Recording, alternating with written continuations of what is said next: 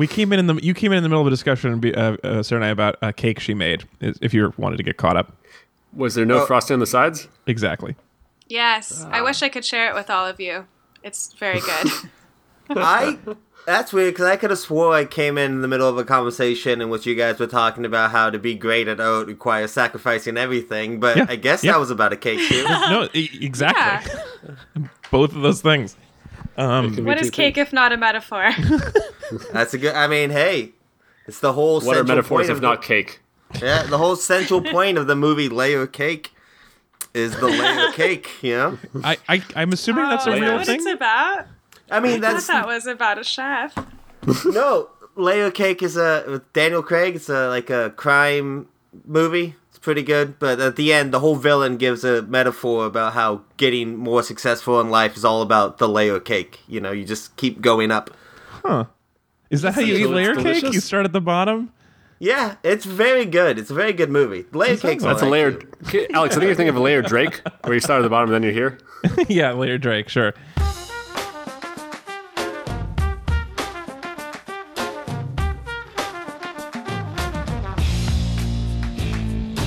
Good evening, meat suits. Welcome back to Read It and Weep. We are the mehist podcast about movies. Uh, I'm your host, Alex Falcone. I'm back in Portland this week, uh, which is a huge relief. And uh, I'm so if you if I sound more chill this week, that's why. It's because I'm at my actual desk instead of uh, I was on the floor of an unfinished room all last episode, and I so my back hurt the whole time. It was a lot, but I'm back. You're a hero, Alex. I know. I, I don't like to use that word. I like to wait for other people to use it when referring to me. uh, so that went pretty well. But by unfinished room, is it like only three walls and a ceiling? Like, what do you mean? I would think they put the ceiling on last, but I don't know how homes are built. Uh, No, no, no. I think it's like it's a room, but like you know, there's some people that that like in the past, and they they're gonna some comeuppance, you know, like they, they got some oh. okay. unfinished. it's actually yeah. like a the room is dead, but it's still living there or hanging out there because it has some business, hmm. unfinished business like ghosts. yes. Now Yes, I'm just we've all- we've followed you. imagining every time I move into an apartment that all the other people's apartment died in there, and that's a very unsettling. I mean, this intro is going well so far. Also Yeah. joining us today, we have an amazing panel, which will sound suspiciously like last week's panel. Uh, uh, I guess not suspicious. It's excellent. Two weeks in a row. What a what an amazing thing that we're able to convene such a an incredible panel uh, on two separate days. Uh, first up in Northern California, it's Mr. Ezra Fox. I kind of feel like it makes no sense to actually quote The Princess Bride. I know. Like, so you have to find one that's just- not quotable. What's the least quotable Well, you line? know what? I'm gonna get there. Just wait. Interesting. Ez, find an unquotable line from Princess Bride. I dare you. Um, okay. I'm pretty sure at one point, uh, like Fred Savage says "okay," right? We don't, Oh, yeah, we don't, we don't remember it, but it probably happened. Yeah, there you go. Unquotable. Uh, also joining Unless, us today. wait, is that the way? Is that where we got the phrase "okay" from? Is it from this movie? It's probably from this movie. I. I have heard that okay is like the most like uh, the the most widely traveled phrase that like every or word that every culture people say okay now. I feel like uh, taxi and radio are actually more popular. That's interesting. Yeah. I the, the thing that I heard though, like for I think I, I read a book about language and the thing that says like if you said okay Coca Cola in any country, they would know exactly what you mean. It's those comedy K's. Oh, you know what else I just learned this week is that the cola is uh, from the cola nut, which had a lot of caffeine. That's why they used it. And the Yeah. coca is from cocaine. It was cocaine and cola for caffeine. It was Yeah. the best two things they had at the time. It's true. Also, I don't know if you know this. It's not true. Like you, you hear this myth that they used to have cocaine in Coca Cola, but that's a lie. They say that to throw off the fact that it still does. It's Fun fact for you. It sounds familiar. Have you used this joke before? yes, certainly. Okay. Uh, I think I've been saying that since high school. Um, also joining us today, uh, also in Portland, it's Mr. Anthony Lopez. Uh, I do not envy the headache I will have later, but I will sleep well and dream of Loach women tonight. Let me tell you that. That's that was good, and not one of the most popular quotes from the movie. Well, I was trying to go with something that was less popular. I thought about um, doing the the stuff about making fun of how you can't trust Australian people. Uh, but I, I, ma- I made some comments about Germany like two weeks ago that got some negative feedback, so I'm gonna be careful with my my cultural. Have you? Did you follow that discussion on Twitter? I know you don't uh, Twitter very often. Oh, I look at Twitter very often. I just don't post on it. But yeah, I Oh, saw it. I You're hope a that lurker. German fan is knows I didn't mean any harm towards. No, uh, great. I, uh, Patrick. Uh, was Patrick? I think who. Uh, no, it was Tom. Uh, sorry, Tom uh, was discussing Germany with us, and uh, his conclusion was that we should not worry about having offended Germany because Germany don't care. Okay. So we're doing all right. I like this chillax Germany. Yeah, yeah. Uh, they are. Uh, they're. Actually, I Tom mean- also took some pot shots about how you're super familiar with the weird porn in Germany. Like you bring it up a lot. No, I'm familiar with the weird posts of the internet in general. I try You to are Weird porn on. everywhere. It's not just Yeah, Germany. yeah, exactly. I just Anyway, Australia's a penal colony. We can all agree. So, also joining us today uh, at Sarah Hathaway on Twitter, one of the hosts of the KFAB podcast about wrestling and fashion uh, in Los Angeles. It's Sarah Hathaway. You mocked me once, never do it again. I died that day. There you go. Guys. Unquotable. If seriously, that was the one that I used to like run around screaming as a child after watching this movie all the time. I don't know. I had a flair for the dramatic. Even then. uh, I I do feel weird about how quoted it is, uh, but then also I feel like I feel great about as it. As humanity, it's like justify. Like I see why we did that. Like it's so good. every line, like it's so good. every line deserves to be It's said a thousand times by a high school kid. Yeah. Yes. Named me. I was that high school kid. and from like uh moment one, I forgot how quickly this movie gets fucking moving. Yeah, yeah. they're like, we need this frame story I- about a child for about forty-five seconds, and then we're off to the races. Yeah, and then we're into literally what twenty years worth of exposition and love Yep. story within about forty sec, another forty seconds. It's just It's really cool moves. as a as a as a writing thing to admire. Just how thoroughly and quickly you're in, engaged. Sarah. I have a I have a question about when you watch it. Do you feel because I, watched it with my wife, and this is probably the movie she has seen more than any other movie. Uh-huh. And she Oh, yeah. is literally unable to not quote it, so I watched it in like oh. weird stereo, where like the Yes. TV was in stereo, and then I had my wife to my right, literally saying every line of the movie with it. Five point two uh, stereo. Yeah, Yeah, 2.2. Yeah, Yeah. which is so charming for about like thirty minutes. That doesn't then- sound fun. I love your wife, but that's weird. Yeah, and I had to be like, I I was like, I was like, no, just let her have it. Uh, and she was able to do the entire movie, basically just Oh, every yeah. single line, and knows all these weird facts about the making. It was like watching a movie with me. It was very weird, uh, very surreal. Do you do that, Sarah? Yes. Um, I, as a matter of fact, so the way I put it to my husband this weekend is I was like, oh, uh, I'm, I'm going to go back on the podcast. We're going to talk about The Princess Bride. He's like, that's great. You love that movie. I'm like, I know. And I don't need to watch it again because I've seen it 50 times, but I'm going to watch it again. Yeah. So tonight I was Yeah. like making dinner and I was in the kitchen. We have like an open kind of floor plan. So we had the he like put it on in the other room and I was like talking along with it in the kitchen while I was like making pasta. well, I was doing all the pheasant rhymes with it. so we mentioned last week this is like your favorite film of all time, and I uh, met, and our Yeah. our sponsor Eion had requested you mostly because he thought you deserved to God be bless happy. you, Eion. But Oh. when I mentioned that you had said it was your favorite movie to him, he was like, "Oh yeah, I think she actually said that on the show at one point." And I had like I didn't remember, Wow. but I'd sub- like I maybe remember. So subconsciously, this was like uh, a perfect. Uh, everything came together so well. So this is episode number 461 of the program. We have now done as many episodes as the number of days the average Houstonian sits in traffic during their lifetime. Who, From where? Whoville? F- From Houston. Oh, Houstonian. Houston. I'm sorry. Yeah, the, a- the average Houstonian. Uh, yeah, the average Makes sense why the Grinch is so pissed off all the time riding around traffic. Uh, yeah, that uh, um, that sleigh traffic is really holding up uh, there. It's just really so just packed. is Alex to that fact? Did, do you know if that is like people who exclusively stay in Houston? Because like going to different cities, that's gonna change. Yeah, certainly. So it's yeah. So if over if so, like based on the amount of time you spend in a year, averaged out over a lifetime, it would be 461 days. And if you're wondering how that compares, Portland is only 409, but that's still kind of a lot.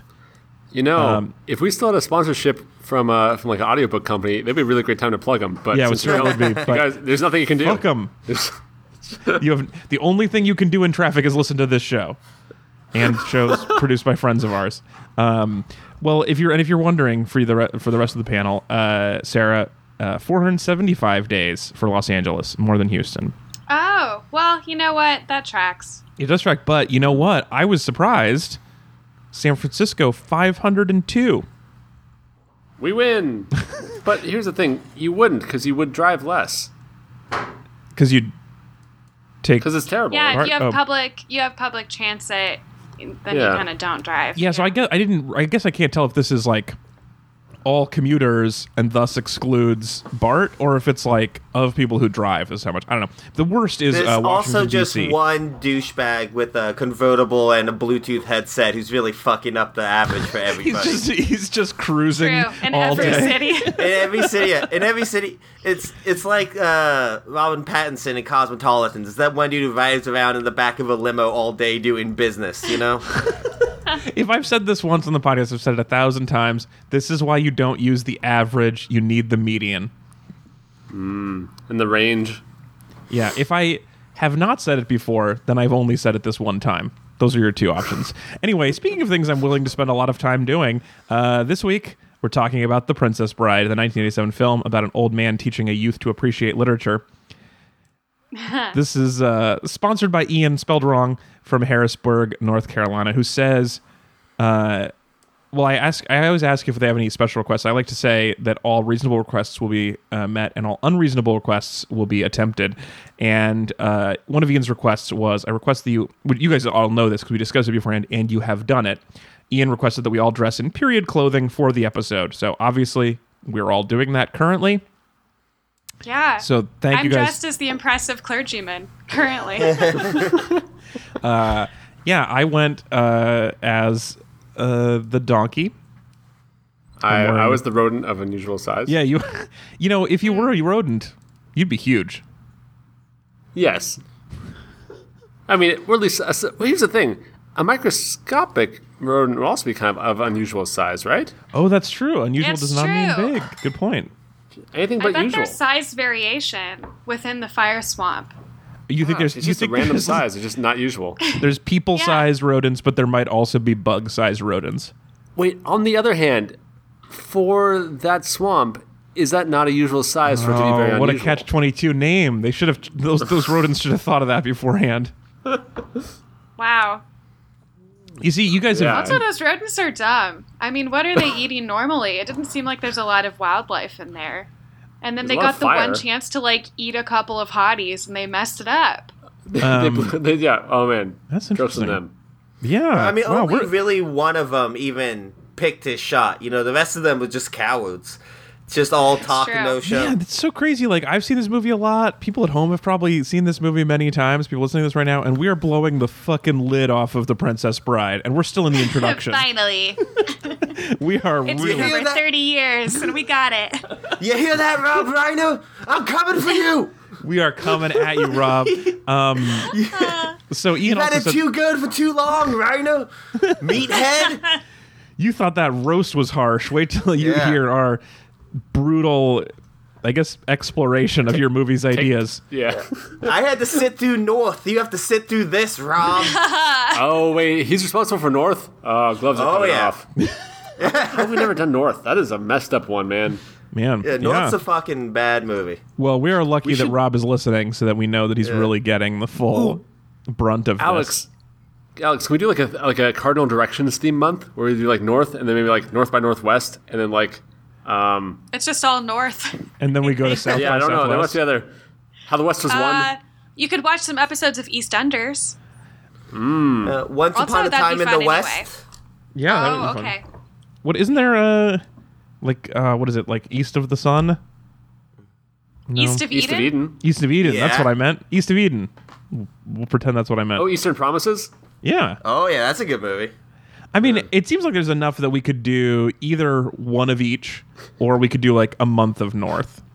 How about an entire year of this? yeah, right. It's, we just keep coming up with better ideas for shows. What if we just did a podcast about movies, but every episode? Yeah, I don't know. Uh, gosh. so, what else did Eion say? Oh, Eion said The Princess Bride, this was his reason for making us watch this. The Princess Bride is widely beloved, full of famously overquoted, quippy one liners and tropes. And I'm suggesting it because I want you guys to have a fun talk uh, about something nice while being your usual hilarious and clever selves. Um, and This my- is so sweet. I know this. It's so sweet. Uh, this uh, he said he also thinks that we he should have gotten bonus points in the suggestion, which he did, um, because I am sad and scared and alone, and I want to listen to people I like talk about something kind and gentle for a while. Should we talk slower so it lasts longer? I mean, you could just press 0.5x on your podcast player, and then it won't be so Or- slow for everybody. And listen to our scary, slow voices. nope. I'm committing to this joke now. Uh, sometimes I do. You ever do you guys listen to podcasts? Do you do the thing where you take out the silences?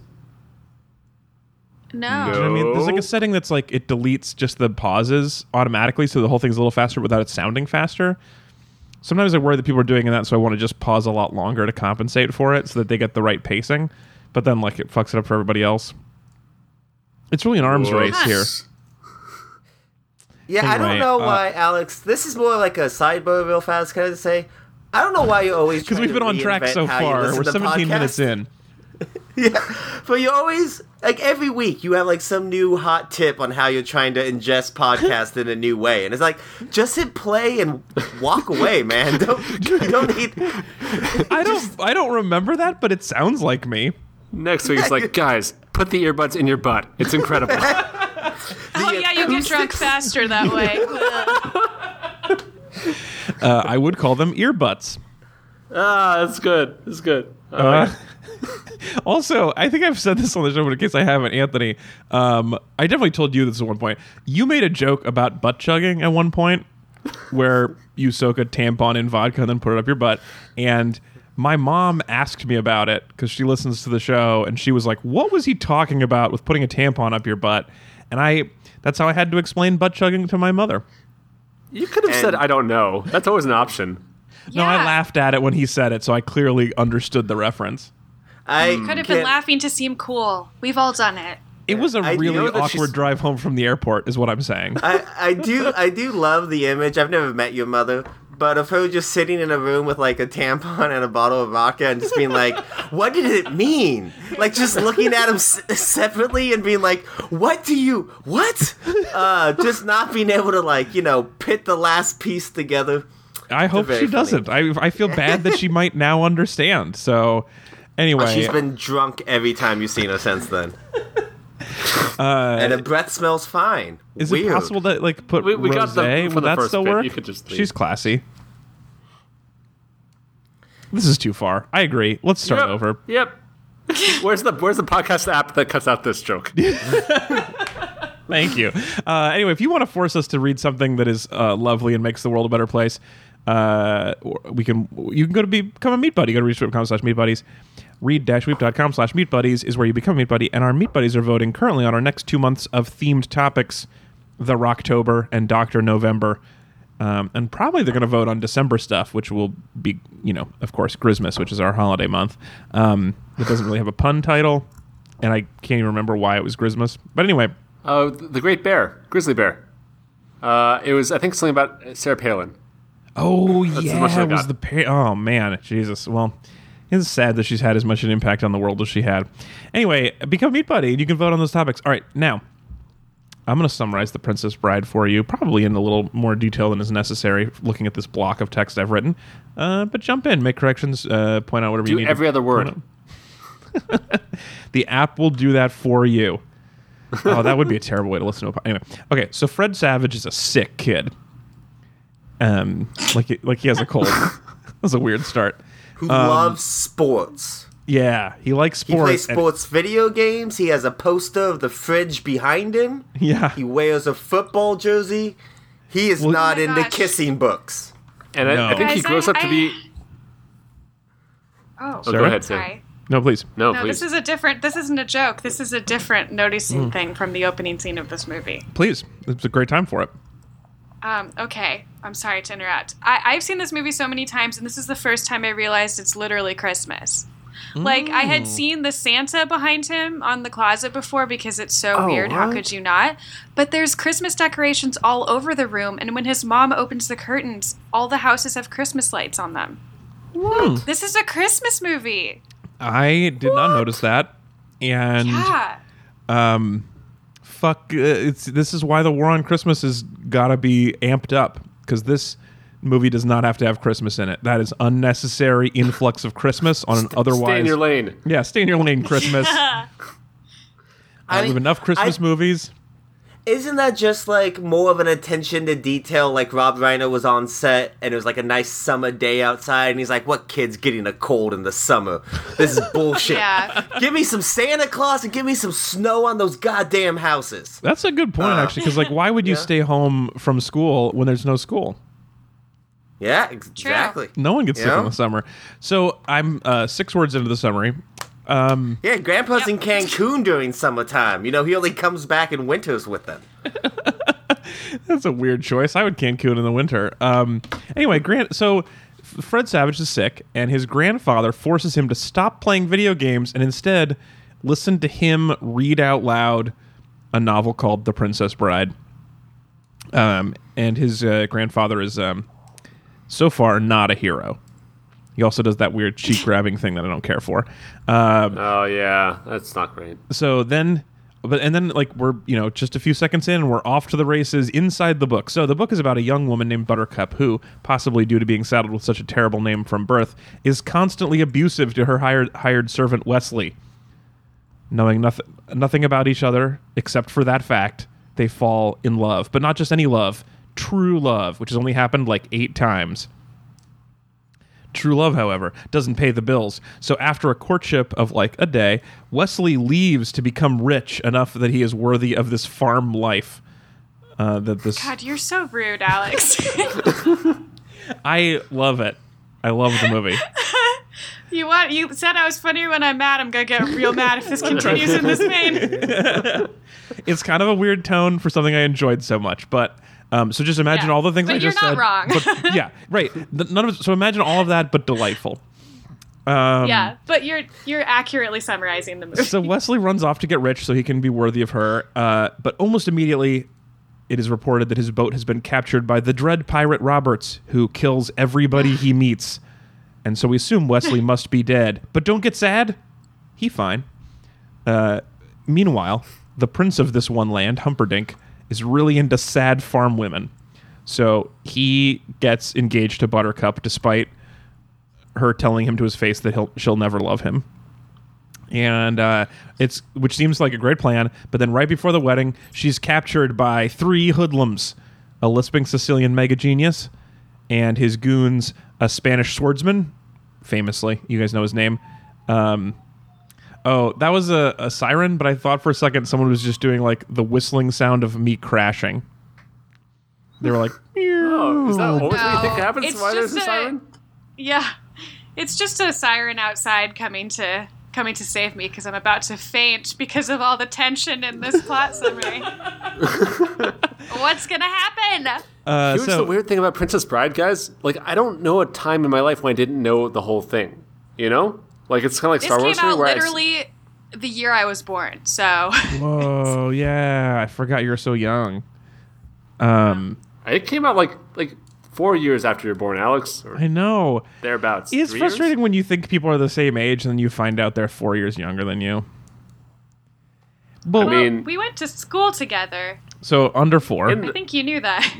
I yeah, did. in the ballpark. And plus, when we die, it's not going to matter much, right? Like, no one cares when you're like, Yeah. oh, like this 74 year old versus like a 78 year old. Like, I mean, I, at that point, it's like we're all pretty much the same age, which is old. I, I'm sure this is true in other careers, but just in terms of like like show business, which uh, we are both very glancingly involved in. But I, uh, it's just that I feel like way too old for it, and so when I think someone is a peer and then I find out they still have their whole career ahead of them, I get sad. So anyway, Sarah, good for you.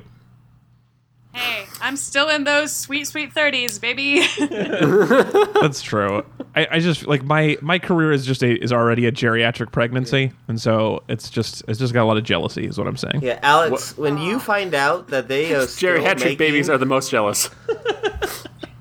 Sorry. Sorry, go ahead, Anthony. Oh, I was just gonna say, Alex, when you find out that they're still making people, it's really gonna crush you. It, like, I don't know how you're gonna handle that. I uh, I I hate it when my barista is younger than me. It's just it's just all jealousy all the way down. That's gonna keep happening unless I know it's, it's getting kind of hard jobs on older people. Yeah, that's, That's, that's true. really depressing, Alex.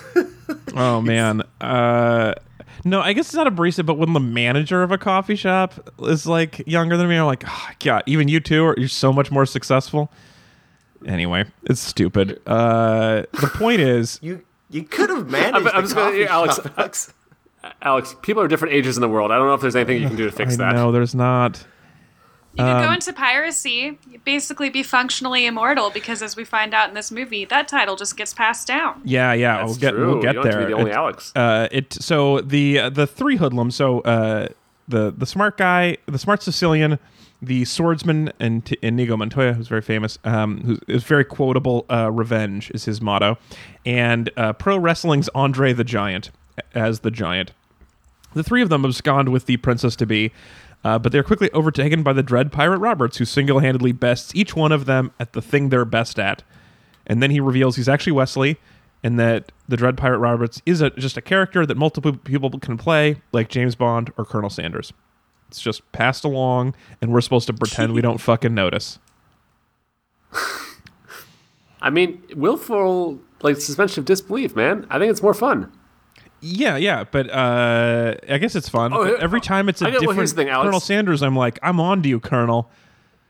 Okay, but do you want us to use the same James Bond as the original James Bond? Forever. So that's, huh? Yes, Honestly, I want. yeah, I would yeah. still watch Sean Connery be James Bond right now. Absolutely, I would love an old James Bond. I'd also Bond. still smooch him. huh. That's gross. Um, especially because you're so I- young. God, I really hope like uh, one day the Broccoli's just start pretending that they aren't recasting James Bond. Like, no, that's still Daniel Craig. What the fuck are you talking about? uh, that would be that would be fun. I'd like to live in a world that had a little bit of magic in it, like that. Yeah. You know? Well, oh, that so wait, so you then you're saying like an actor is playing Daniel Craig playing James Bond. Yeah. and if we That's if we thought Colonel Sanders was 146 years old and still running a chicken shop, you know, like I'd be I'd be okay with I that. mean, I did think of that until now. Although that's better than the weird uh, immortal child Wendy who's running the burger other burger shop. Oh, yeah. I feel like she was cursed by someone. Yeah, for sure cursed. Uh, there's some weird square burger curse that she's dealing with. um, anyway, so uh, he's the he's the pirate, but it's actually Wesley.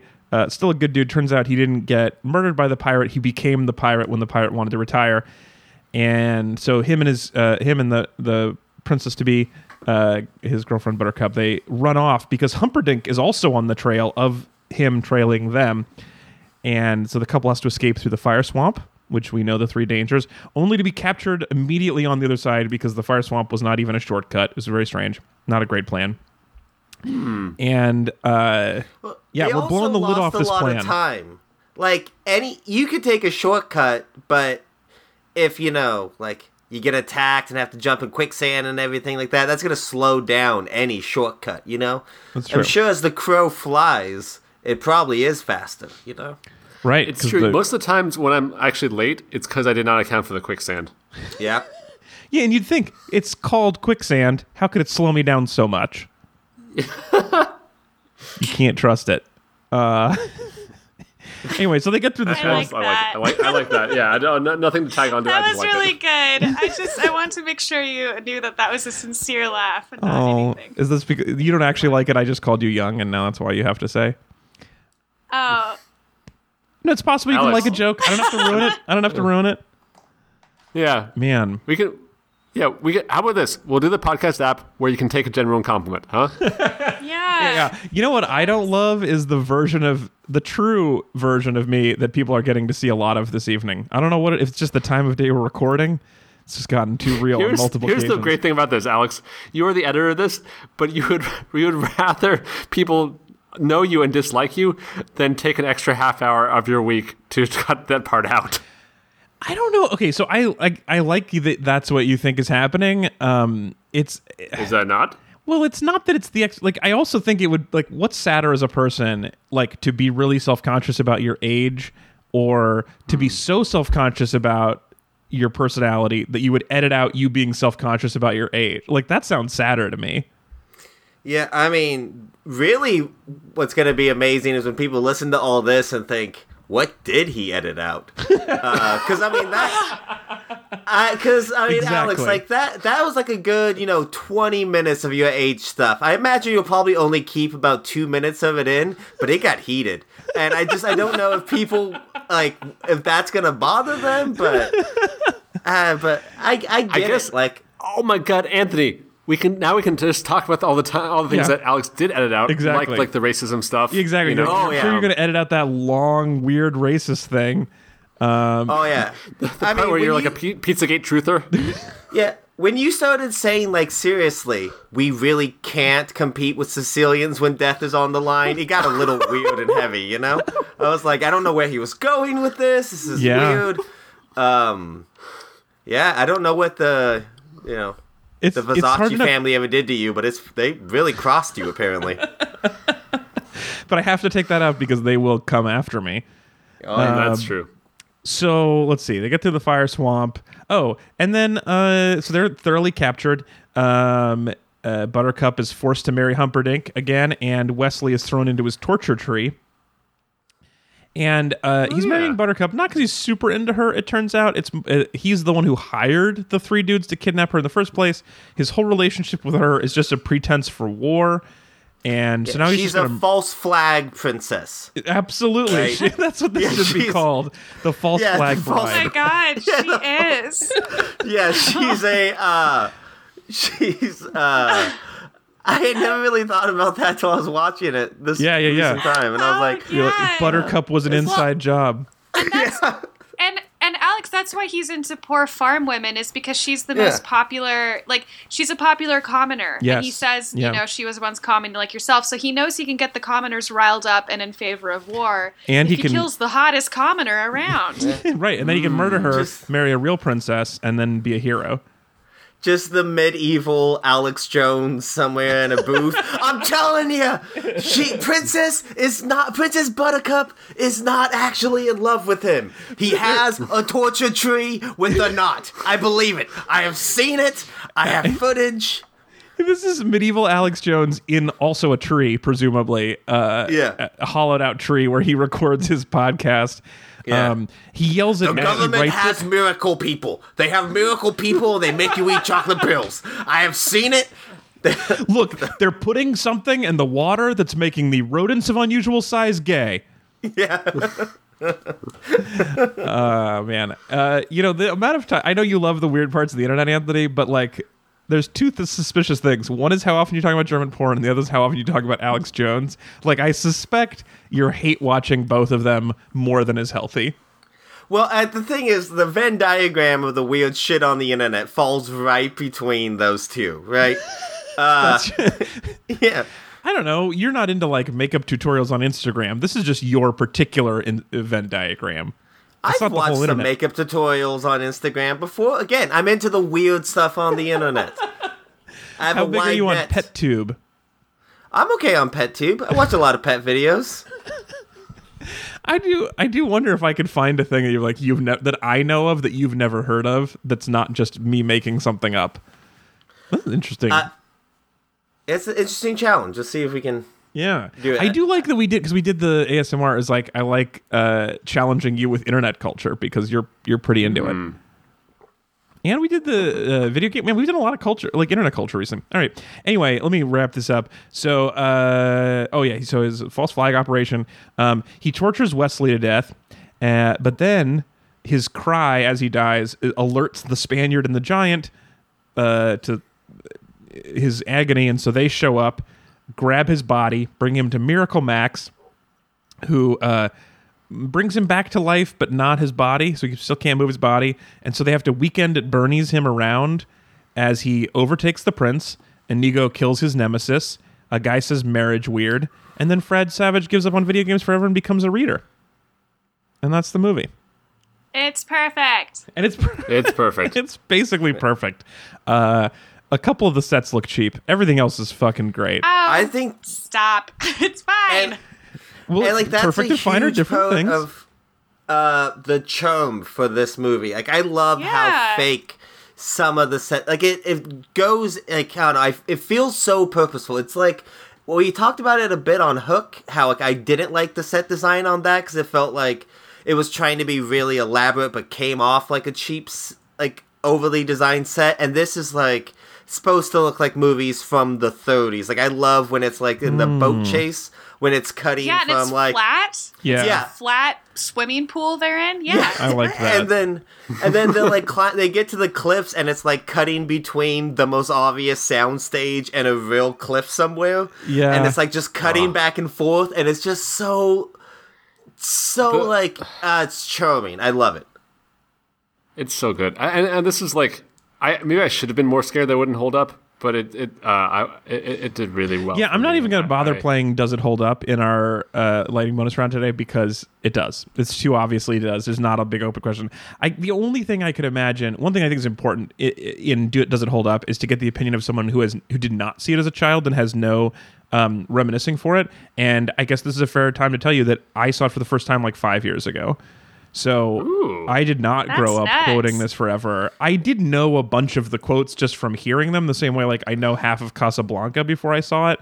But like I uh I watched it fairly, relatively recently and it's it's perfect. Watching it for the first time as Ooh, an I had a question for you then, A- Alex. I'm in. So did you get that that it was Westley the whole time? Oh, that was the, First time dread you saw it. the uh, sneaking Yeah. up on them? Yeah. Yeah, it looks just like him. Okay. Like as soon as he has a Westley shows up, I was like, "Well, that's Westley. Why is he wearing a weird hood?" Because his body and face are the For same, fashion. and he sounds like him, and yeah, it's clearly him. Westley, your mask is fierce. It is working. But the dr- what- what's what's interesting is like when she's like, "Oh, you're the Dread Pirate Roberts," and he's like, "Yes, I am." I'm like, "Wait, no, you're not. You're Westley. I know you're Westley." So I did not get her point of view of not recognizing him because he's so clearly recognizable to me the first time. well, okay. It had been five years. Mm-hmm. Um, maybe she needed contact lenses, and they did not have that technology in Florin at that time. Oh yeah, no, He no, I also get had it a for tiny her. mustache and a ponytail. oh yeah, I'm not doubting her point of view. I'm just saying like I didn't experience that. And I really, Oh, you gotta, you really have to factor in being told someone is dead is really gonna lean you towards not thinking that they're in front of you, right? She's like not that is- looking for her ex. I yeah, I mean, like, and like the the this guy killed your ex, so she's probably just sees nothing but resentment and anger at him. You Oh, know, yeah, like this is, yeah. makes I- sense why she wouldn't I recognize agree. These are great points, and I never doubted her.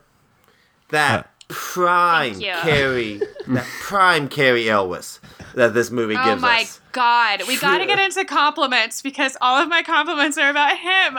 Well, you could do compliments for uh, at any point because I feel like the the compliment tostada is also kind of Oh, like really? a weird thing to do. So you can say as many nice things you want. is This a, is compliment nachos? I love Just grab some whenever you want. Wait, I have a really like cheese covered nacho right now. and Yes, that's the compliment- This wait. movie. You go, Cary go, go. Elwes was like my sexual awakening in this movie Yeah. as a very young child. Because like, are you fucking kidding me? Like, fetch Yeah. the pitcher, dear lord.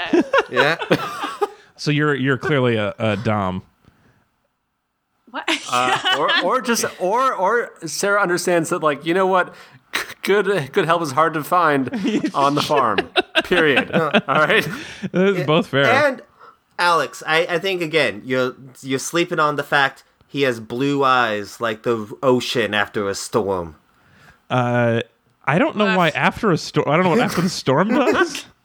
Look into his eyes, you'll see what I mean. It's Yeah. there. I didn't notice it until she says that line in the movie. Then the next time they cut to Cary Elwes' eyes, I was like, I see it. Okay, so I'm Those I'm looking nice- into uh, this this picture of him, and I definitely in his eyes, what I can see is um, a lot of like flooded houses from the storm surge. Is that what I'm looking for? Are you looking at him um, from like photos from when he was in Saw? Because yeah, I'll give you that. But you have to find No, I, You have to find that pristine. the ocean after a it was- storm is like I time see. is hard on all of us, and we've Yeah. been discussing regularly. I'm Yeah, talking yeah, yeah. about this like 25 year old Cary Elwes. No, I agree. I ju- just this just the storm at or the the ocean after a storm. I picture like whale carcasses. It just doesn't sound beautiful. That phrase. It makes it Two sound. weeks for two, man. What's up with you and whale Where's your poetry? um. so for I just okay. So that's a great compliment, And Sarah. Alex, do you think whales are really weak or storms are really strong? If you think it's lightning. If you lightning of the ocean, everything in it dies. Uh, I guess that makes sense. So, okay, we just this is all good and well, but we have to pause and appreciate how brilliant compliment nachos is. Yes. We've been doing Yes, this compliment that's very tostada for 4 months and now it's like all compliments everywhere. That would be nachos. So we're doing mm. compliment nachos and I am so stoked about it. Ezra 100 points. The most Okay, points I'm able thanks, to allow by law. Wow. Man, the max. You don't want to say one for later? No, that's it. You've deserved it. That is so good. Compliment nachos. Um, Okay. I want to give a, a compliment nacho to uh, Billy Crystal and Carol Kane yeah. as my God. as Miracle So Max and his wife. Uh, so like, oh man, one thing I love, I just love a movie where like the minor characters are just crushing it. Also, um, from just like the preacher who just says marriage weird, and that's delightful. Uh, but these guys Uh, have you. the impressive clergyman. The impressive him by his courage. Name, please. Yes, I'm so sorry.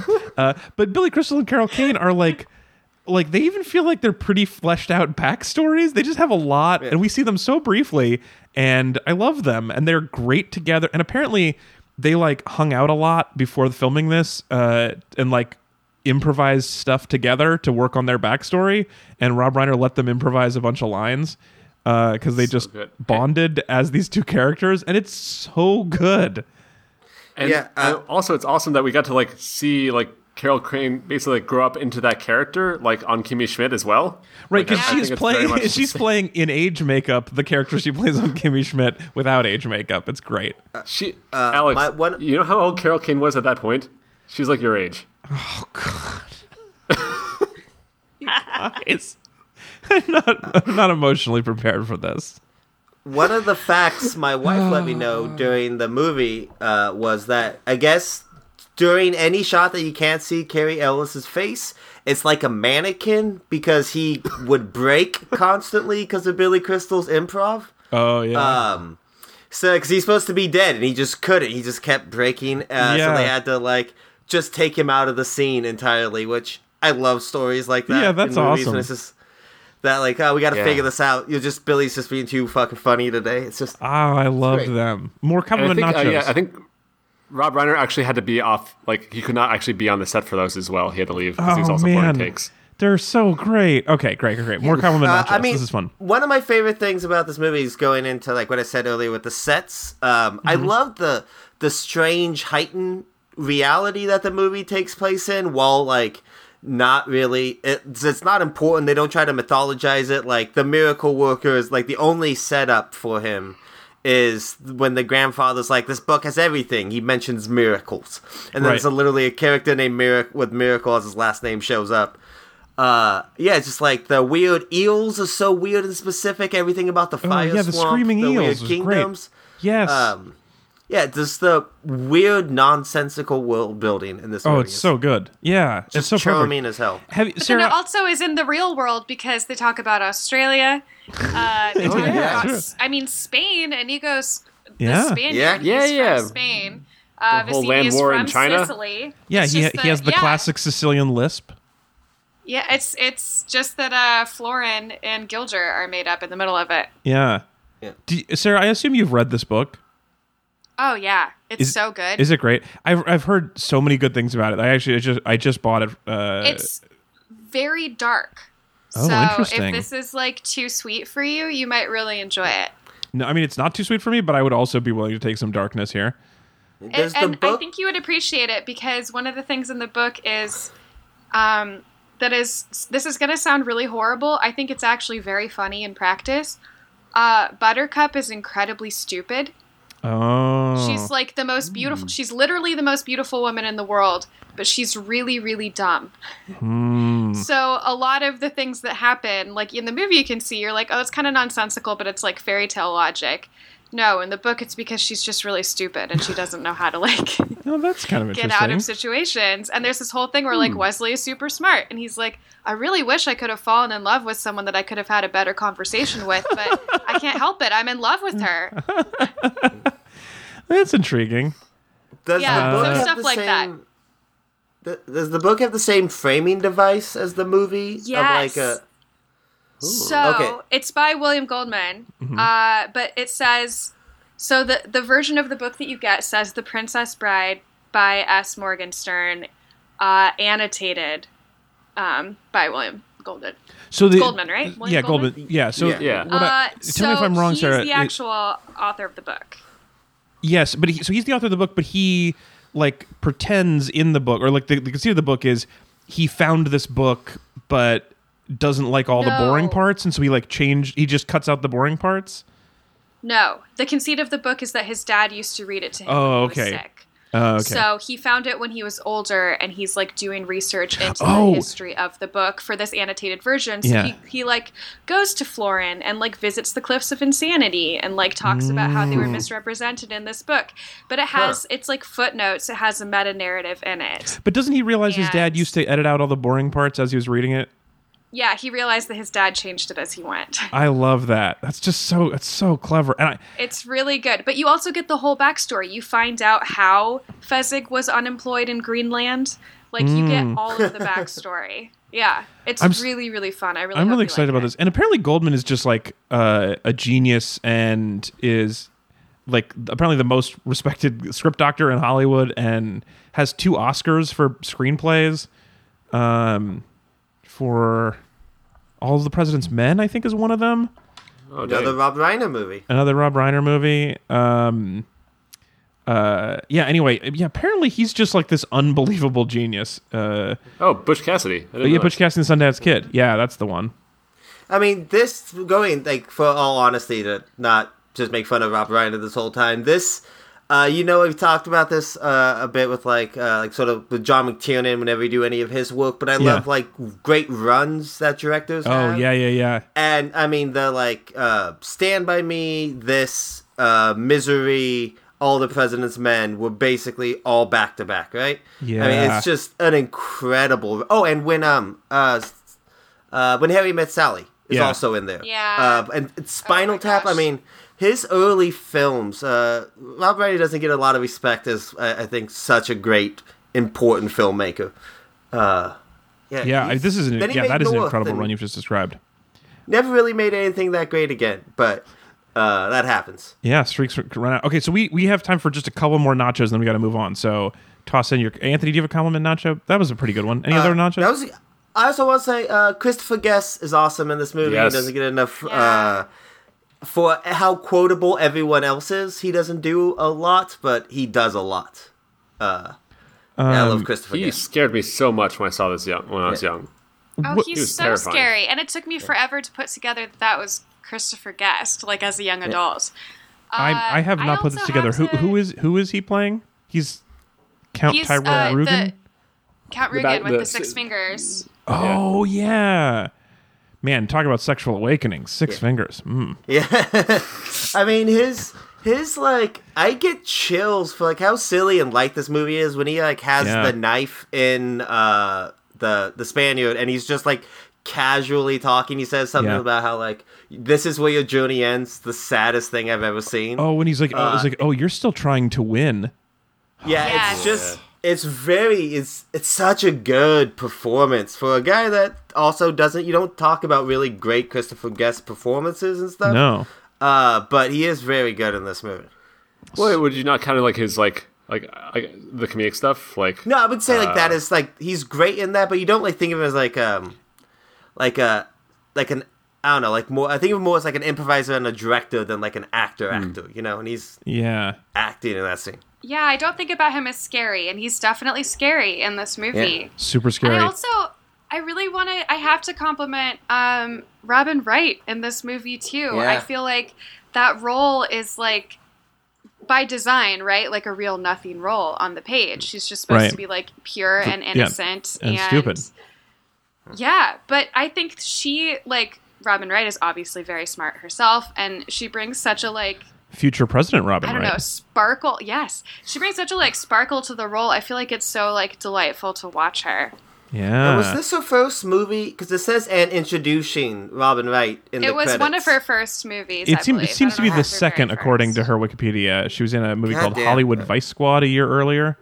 Yeah, Robin Wright is amazing. Um, Oh yeah, yeah. She's so She's- great, and it's just Yeah. like watching someone be like, because like Cary always plays it like rightfully with like kind of a wink, but Yeah. like Yeah. she plays this whole movie entirely earnestly, and Yep. it's so good. It's such a necessary like point of view in this universe. Absolutely. My my favorite moment in Princess Bride. This is a very silly thing. Uh, it has nothing to do with the plot in the story. It's just like a a real human moment between two actors, and it's Is it the, the armrest? smile on.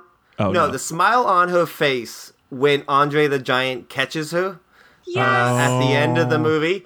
It's it's just like this real like she just got thrown into his this guy she probably really liked Ohms and is just having a great time. It's like there's not really a performance there. It's just like this very earnest. she was That's also Robin Wright. That's not this- Buttercup acting. This is stupid, moment. and I'm sure your wife great. told you this, but she's on uh, wires because Andre the Giant had just had major back surgery and couldn't carry anybody. So Hmm. all the scenes where he's carrying somebody had to be faked with wire work and Yeah. um, like secret ramps and wheels and stuff because he's, Yeah, he he couldn't was in- actually hold anything. He was in real bad actually- shape during the making of this movie, right? Yeah. I, I don't know if you knew this, but I think when they so when, when they cast, so I think they originally wanted uh, Schwarzenegger. I think when they was like I guess in the seventies when they're trying to get it made, um, and Schwarzenegger was too big of a star by the time they tried to do it, and so uh, I think he recommended uh, Andre the Giant. They didn't actually know if Andre the Giant could like deliver the lines. I believe like uh, if his like accent was good enough or how his English was. Um, and so they're like, okay, well, we could just dub it, uh, but he'll do it the physical stuff. And turned out like they couldn't, he couldn't do any of the physical stuff, but like the you know the English was great. Ye- Well, I mean, we can. I mean, not great, but like delightfully not great. Oh, perfect. Yeah, I would say. yes. His his delivery is perfect and not very good. If that make if that's fair. That sounds harsh. I don't mean it that way. I guess it's just like he's like he's like mumbly and hard to understand, but in a way that's so fun. And he like clearly is smiling when he says stuff in a way that's like perfect for the giant. Oh my god, he's so sweet. I so was sweet. like Yeah. Immediately obsessed with him when I saw this as a kid, Yeah. and I didn't even know he was a wrestler forever. like I had no other con. I know Yeah. I had no other context for him. I was just like, "That's Fezzik," and I love whoever this person is. Um, I want to just as a, a a tiny tiny moment. This is going to be like a tiny broken chip of a nacho, but that Yeah, I gotcha. also got um, it has a little bit of cheese on it that is is crunchy, and uh, it's uh, a a human moment between two actors, which is where uh, the Prince Humperdinck is sitting on his throne, and his head of police comes in and kneels down next to him, and leans on the armrest. And it's, it's a Yes. totally silent gag. He leans on the armrest, and the prince just gives him like a "How dare you" look, and then he pulls off, and then the prince casually leans on the armrest. It's just, it's so so so so so small, and it's um, it's it's brilliant. It's like it's so perfect, and I like it's that kind of tiny moment that, in the context of this, such a good movie, is like just everything you're doing is just firing on all cylinders. It's so small and so fast, and it cracked me up. Yeah, man, this whole movie is like it's wall to wall that. Like, yes, yes.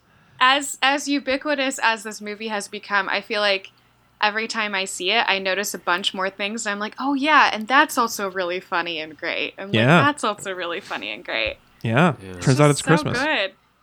Well, Yeah, it's Christmas. well, and just like every time I've had nachos in real life, I feel like I may have let this go on a little bit too long. Yeah. Uh, so we're gonna wrap the nachos, do a meat buddy ad, do a very quick lightning bonus round, and then we'll get out. So stick around for all that. Uh, today's a- uh, meat buddy. So let's start over. Man, awful. Uh, today's episode is brought to you by all of our fabulous meat buddies. I'm probably not even going to cut that out because I don't want to spend the 20 minutes. Um, all of our fabulous meat buddies who help keep the show alive uh, through their financial contributions. Today we have a brand new meat buddy to thank, John from the Philippines. So, as uh, and Anthony, I believe you were both here for this. Um, John, you may recall as the person who said he falls asleep to our show Oh, back on the battleship episode. So we did this great segment where we talked soothing voices to him to help him sleep, and uh, he well, first of all, he mentioned that we didn't need to do that because he's already successfully falling asleep to our annoying voices.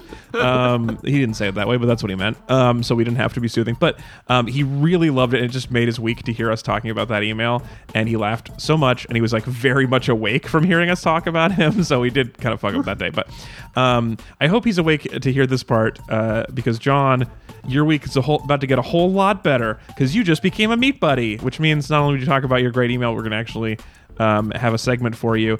Um, as always, I ask what he'd like us to do for his meat buddy segment, and this is what uh, John said to us.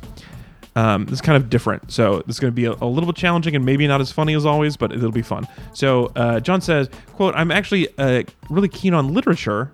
Although I'm studying uh, science right now, and I know that at least two of you graduated with philosophy degrees, which Ezra and I did, and so I was. Uh, I'm using this opportunity to change things up a little bit. I think it would be great if you guys could suggest books with philo- or by philosophers that you think are important and should be read even by non-philo students. Which I like philo students because it makes it seem like I'm wrapped in warm, crispy bread. It's a lot of work, but it's worth it. I mean, mostly it's store bought these days. Um, but I, uh, anyway, so John says, continues, I know it's kind of a boring conversation, but I really am interested in learning some philosophy. Or maybe you could just suggest books that you think are great reads that are maybe classics or something like that.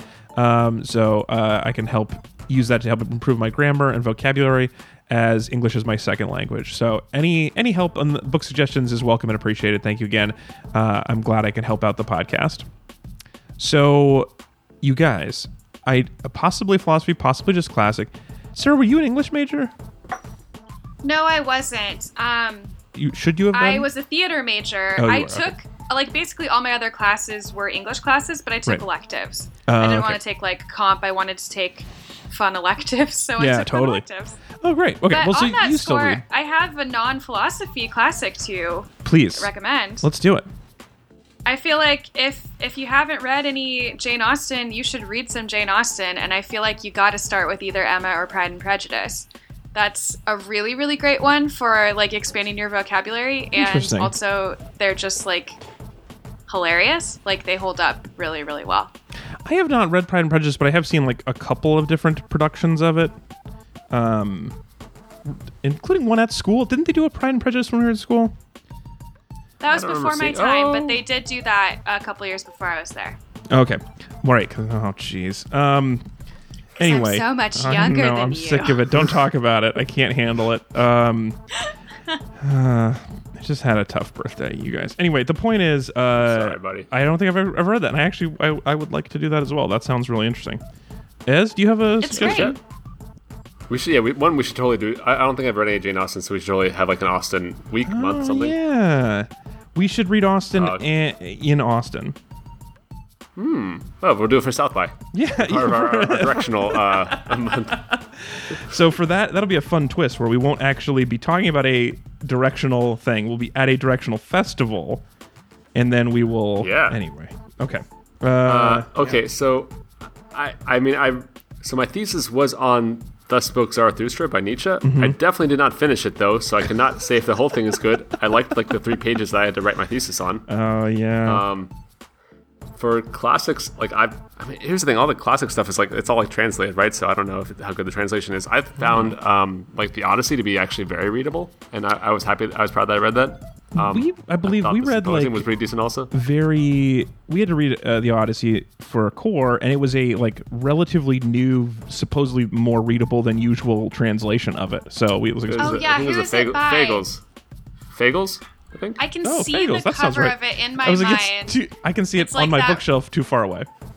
Oh, yeah, it's like that goldenrod covered one. That's a great translation. I really love It- it. it's it, it's uh, yeah, it is Robert Fagles, or I think that's how I pronounce it.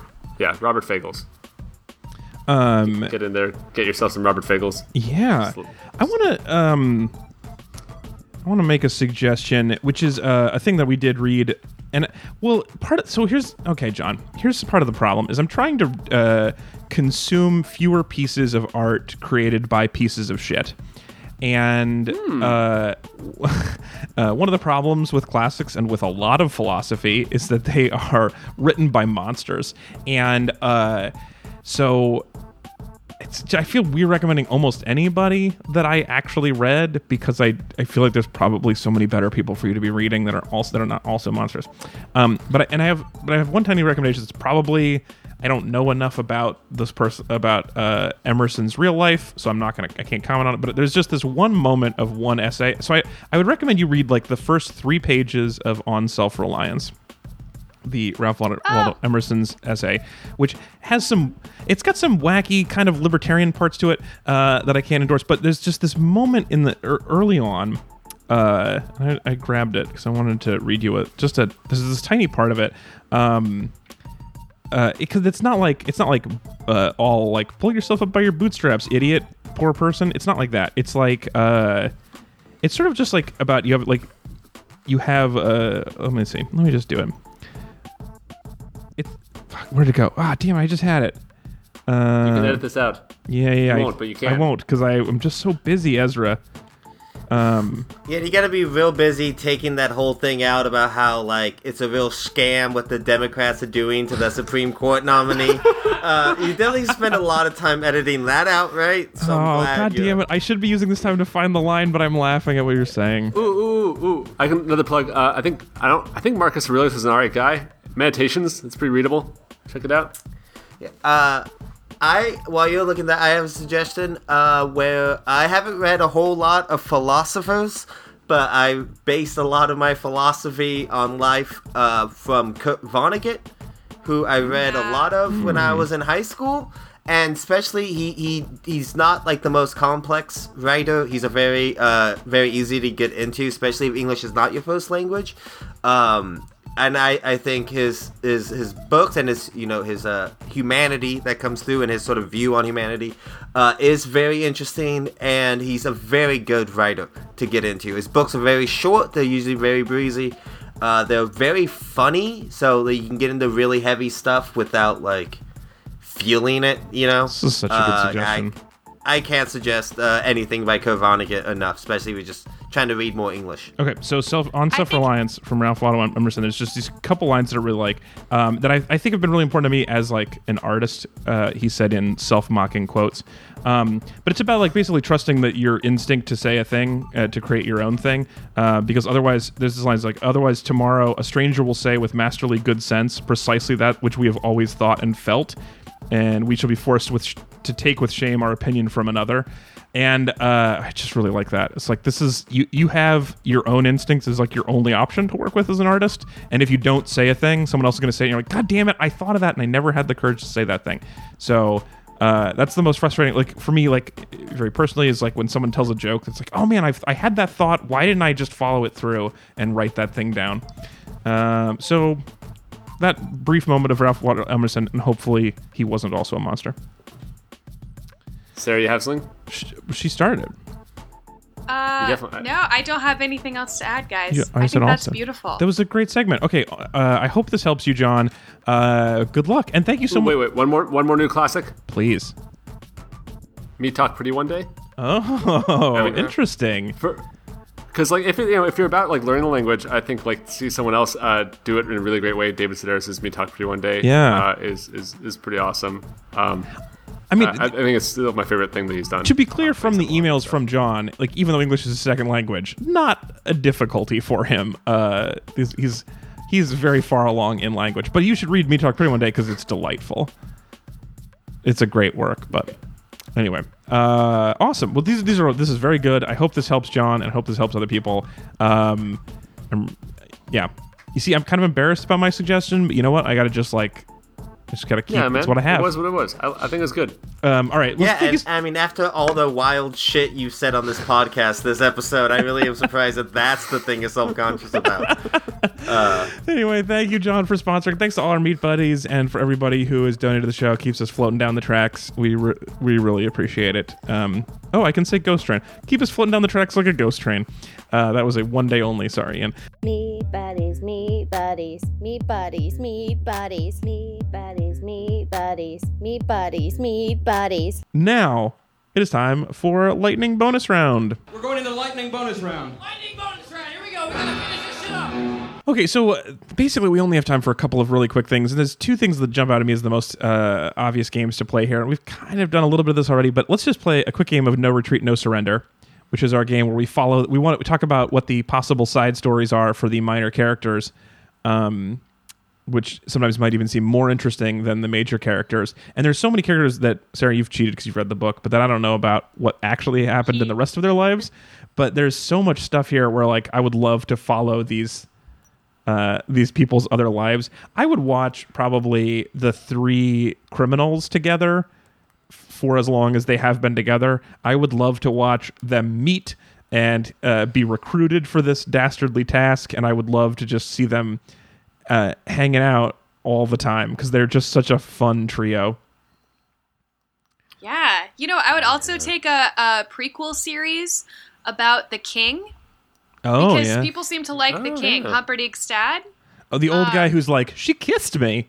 Yeah, he's people having a seem good to time. like him. Yeah, Yeah. he Buttercup said he was sweet to her. Uh, he was the one who hired Miracle Max originally. Humperdinck was Oh the one who right, fired him. So like people liked the old king. The problem is this this new young shit, you know. So got to go back to the Would it the glory days of old King Humperdinck. wait? Would it be Humper Dad or Dad or King? I think Humper Dad is pretty good. I'm like imagining him as like a young hot rod, like entourage style, like before he's really tied down to a queen in the kingdom, if you know what I mean. I hear ya. Speaking of which, I would also So, love like- to watch uh, Westley as the Dread Pirate Roberts because even though supposedly Oh, he has to kill everyone he meets, I would love to see him run a pirate ship. Um, I would like the year in the life of the rodent of unusual size. Oh, for sure. Just sort of like maybe like, Planet Earth? Maybe it's like it's like yeah. Lots of drone footage. Oh man, I would love that. Also, I love because the rodents of unusual size are clearly just people in giant rat costumes, and so when there's one thing I love is when there's that scene where he's wrestling it. I just love picturing the person in the rat costume who's doing this wrestling scene and then coming out all sweaty. What a fun day that must have been. Somebody playing a rat. I mean, I'd, actually that'd be rough. Where it's like it's like, oh, which one were you? It's like, oh, I, I was that one. It's like, really? Because we have no way of knowing. That's true. Yeah. Uh, so you, I could s- insist that uh, at the tender age of four, I was a, an actor, child actor inside this rat costume. I mean, we don't know that we weren't. Is there anybody We all else- could've been in that rat costume? Besides me as a child actor that you want to follow? You truly are the Warwick Davis of uh, the Bro- Princess Bride franchise. I, Um, wait, wait, hang on. Let me Google it so I can get this reference.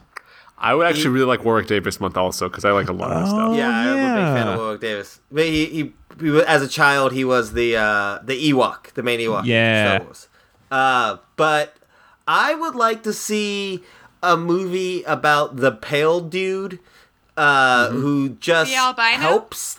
Yeah, oh, the who works albino. inside the torture tree? Yeah, who just like because I gotta imagine he mostly just cleans wounds and then just looks at this weird suction machine, which sucks life out of you, takes ye- literal years off of your life. Is that what it does? Well, but they're the worst years. Yes. yeah. Uh, so like, does he get to like you know drink those years? You know what I mean? Are those years left around? Like, where, what are they getting sucked into? It's like it's like, Yeah. hey, hey, uh, Humperdick, you gotta you gonna like do anything? With You gonna finish that? you gonna just- yeah, you gonna bottle it. yeah. Uh, yeah, he's maybe he is taking the years when Humperdinck isn't looking, and he is just living forever in that tree. Yeah. Um. Yeah, I would like to immortal see- albino. Yeah. That's a prequel series right there. If I've ever For sure. I, that's one of the things that's so, so rich with minor characters that like everyone was like, oh, that would be interesting. Let's see where that goes. Um, I mean, yeah. that does lead to like. Do you think Princess Bride is untouchable in like the Back to the Future way? Like with the way everything is getting remade and repackaged these Oh. days, there's certain movies that I think like like Back to the Future will probably never get remade. I just don't think. um I think it's just too important for anyone to really take a bite of that apple. And Princess Bride is one of the only other few movies that I can't imagine uh, Yeah. them doing a remake. But I could totally.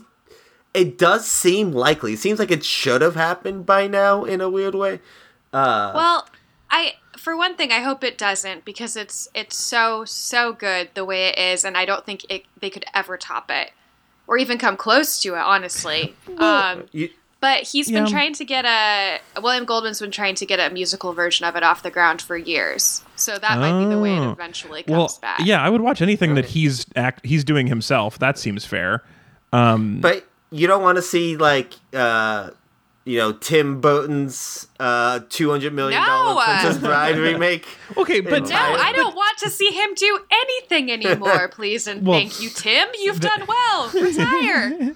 yeah, you, You had a good run, ticket Tim. For, you don't have your ticket for the Dumbo remake that comes out in a few months. Actually, I'm Oh I'm gonna watch I'm that. So concerned. But but Yeah. I okay, so I am not a person who's that upset about remakes because if it's good, now I have two movies I like, and if it's Yeah. not good, no one's taking away the old movie. So you're not ruining me by making another version of this movie. Um, what I do think is sadder, which I think is even is actually way more likely with Back to the Future, is that they just instead of remaking it, they sort of just reboot it, and they're like, "Here's Back to the Future Four, and it's his kid uh, finds the car or whatever." And then we just keep adding worse sequel like like I feel Yeah. like the the prequels to Star Wars are much more heartbreaking to me than like say the new um, Point Break because the new Yeah, Point I Break mean- doesn't touch the old Point Break. Old Point Break still lives and is great, but with Star But Wars, the prequels, you're like now I have to admit these into my universe that are bad. Yeah, you're talking about like the requel kind of uh, Yeah. sort of like I mean it is like Creed is a really good example. Creed is Yeah. a great movie and So it's good. basically a it's a sequel to Rocky, but it's also kind of just a remake of Rocky. Totally. Uh, so like that can be good. The But requel me, is a when- good is an interesting point because like Creed is good and like breathed life into a very tired franchise. Yeah. Uh, but to me, I just see like the Beauty and the Beast remake, which I really all the Disney remakes, uh, which I have not been a big fan of. What uh, about but Jungle like I like the Princess Cinderella Bride. one. I'll Yeah, that for one was okay. We talked about Cinderella, or no, we didn't talk. We talked about Beauty and the Beast together, but Beauty and the um, uh, but like, what about Jungle Book though? I was It was fine but unnecessary. Yeah, uh, and I could just Princess Bride. Just this seems like the type of movie that I like. If like somebody is fighting the good fight in the way like I think with Back to the Future, like Robert Zemeckis once a year has to tell someone to fuck off as they come into his office with a Back to the Future remake. Sure, yeah, like, yeah. I think somebody is doing that for Princess Bride. Someone is being like, absolutely not, because there's Sure. no way they're not trying to remake this. At least, you know. Uh, well, I Yeah. uh, well also the new thing now would be to be like it's Princess Bride the TV series, and then it might be good, and then we just have to admit no, that. I you know, I just I feel like some things need to be allowed just to be what they are. Like I understand the like nostalgia drive and all of this, and I don't think I think there's plenty of like interesting fine like remakes and and sequels and reimaginings of properties. Creed is a perfect example of that. I love that movie. I'm glad it hmm. exists. But I think some things do need to be allowed to be just self-contained and to be done with. And I think this is one of them. Like they did it. It took them decades to get an adaptation of The Princess Bride made. And Okay, but let me just put this out it there. of the park. Let me just put this out I- there, Sarah. Westley, as played by Michael B. Jordan. All right. Stop. I It's I- hard to say no. If, you, if you're, I, oh, you got me right in my weak point. God damn. It! I know. this is a this is a kind of a really morbid thought, Alex. But when you mentioned the TV show, I was trying to think like how would that work, and it's like it's about a terminally ill child whose grandfather comes and reads to him once a week. That's so this way you can do dark. a whole season of Yeah. the framing device. Yeah. know? I I, Uh, I think that's intriguing. I I mean I will I'd like the thing that I don't hate about this idea and I I think probably it's that doesn't need to happen, but I like the idea that there's all this like deeper backstory to all these characters that I didn't learn, and so I'd be kind of intrigued if you said like, okay, it's Michael B. Jordan, and we learn a little bit more about these different stories. It's hard to argue with that. I'd be tempted. I'd see it even to not like it, and so I can't be mad at these at companies for making movies and then also pay to see them. It's just a weird like we like if it's if it's such a bad idea then we have to all abstain and then they'll stop doing it but we never do we can't help ourselves so we bring this on ourselves it's a down it's a sad way to do it but that's where we are uh, I'm trying not to see him. but i mean You i'm doing a better job than you because i don't see very much Yeah, that's true. You see everything. I don't know. I like. I'm so. I. I'm more sick of sequels than reboots at this point. But then, like, Incredibles two is the most money Pixar's ever made, and it's hard to and be it's mad. pretty good. Yeah. Yeah. Yeah. Uh, but that was also a story that had room to, to tell more. I think you have to justify a lot to tell more about the Princess Bride Well, like for example, would you like to the see? narrative is so perfect. Would you like to see Inigo Montoya as the new Dread Pirate Roberts? I Kind of mean, hard sure, to argue but I with him. don't need to because it's fun to imagine it and to not have it. I mean, that's like this I is guess actually we what's going to get kill. Mandy back. Well, this He's is what's gonna- working. This is what's going to ruin the movie mm. business if we just say, "I can just imagine that story, so you don't need to make it and sell it to me." No, just do that with original properties. Yeah, it's never going to happen because we go see these other we because we see them. We we see Beauty and the Beast twice. I mean, I I do think Robin uh, Robin Wright is in a uh, little bit of a right renaissance right now in terms of the last few years. She's been doing some really good work. Uh, I wouldn't mind seeing her just in more stuff, but I don't need to see her as Buttercup. You know, keep keep showing up in other sequels like Blade Runner. She was great in that. You know, Oh yeah. uh, that's what that's good. what I want to see. I mean, yeah, I guess if you're uh, yeah, instead of rebooting stuff, just give Robin Wright more jobs. Fine. Yeah, I think we can all agree on that. That's a platform I can get behind. Well, uh, I'm glad we were all on the right side of history. We need to wrap. That is lightning bonus round. That's all we can do. Uh, that's the game of no retreat, no surrender. If you want to suggest games, go to readerswhip.com slash next, and you can uh, ask us questions and tell us what you want us to talk about in upcoming topics. And um, the end. And they all lived happily ever after. Oh.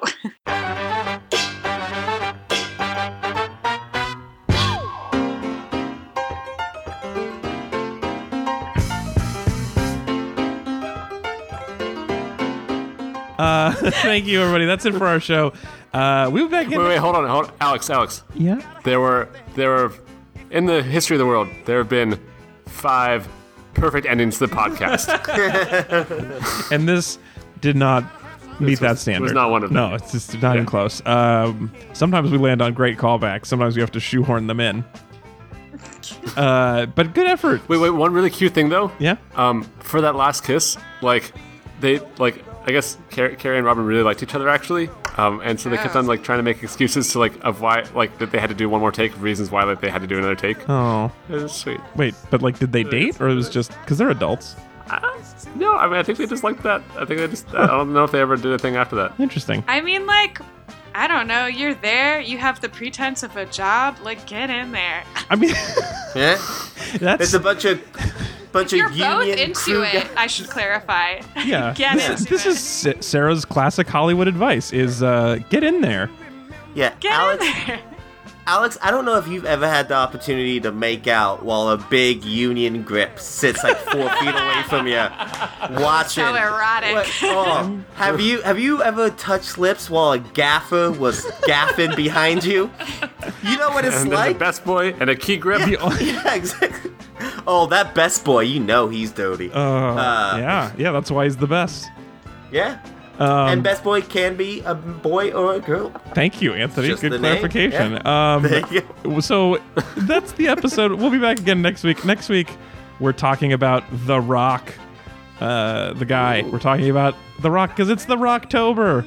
Happy The Rocktober, everybody. Um, started a little late this year because we had to finish up September. Bled a little bit into The Rocktober, but it's time for The Rocktober. There were a couple rocks in there though. Andre the Giant hucked a couple rocks. He did. He, he carried some more rocks around. Also, he's a wrestler, so that's close.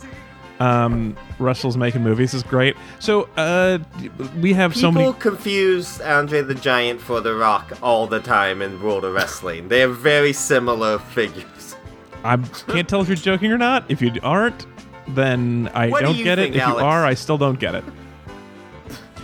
Uh, anyway, we're gonna be watching the Rock movies. It's the Rocktober. It's my favorite time of year. So, and normally we do movies, three or four movies with the Rock, and then the last week is our Rock in the title, and that's what we're gonna have to skip. So we're just gonna do the same number of the Rock movies this year. So th- those are currently being voted on by our Meat Buddies. You can become Meat Buddy at readdistrict.com slash Meat Buddies, and you'll get to vote on Rock movies as well as Doctor No movies or James Bond movies for Doctor November.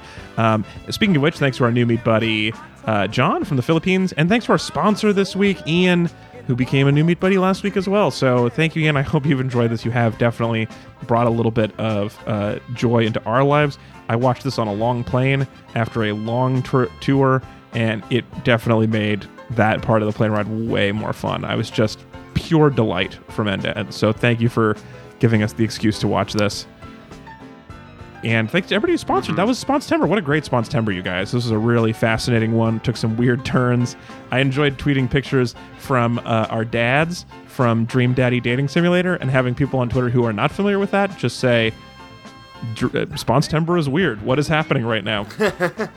it's been a it's been a great time. So uh, thank you for everybody who participated. I'm really excited about our next two themed months. It's going to be a really fun, fast, good time. So uh, stick around for all that. Uh, thanks for being here at Ezra Fox.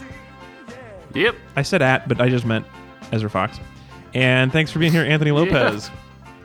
Uh, as always, buddy. It's great talking to you. And uh, at Sarah Hathaway uh, and the K Fab podcast. Uh, Hey. Three women who don't know a ton about wrestling, watching wrestling, and talking mostly about the fashion.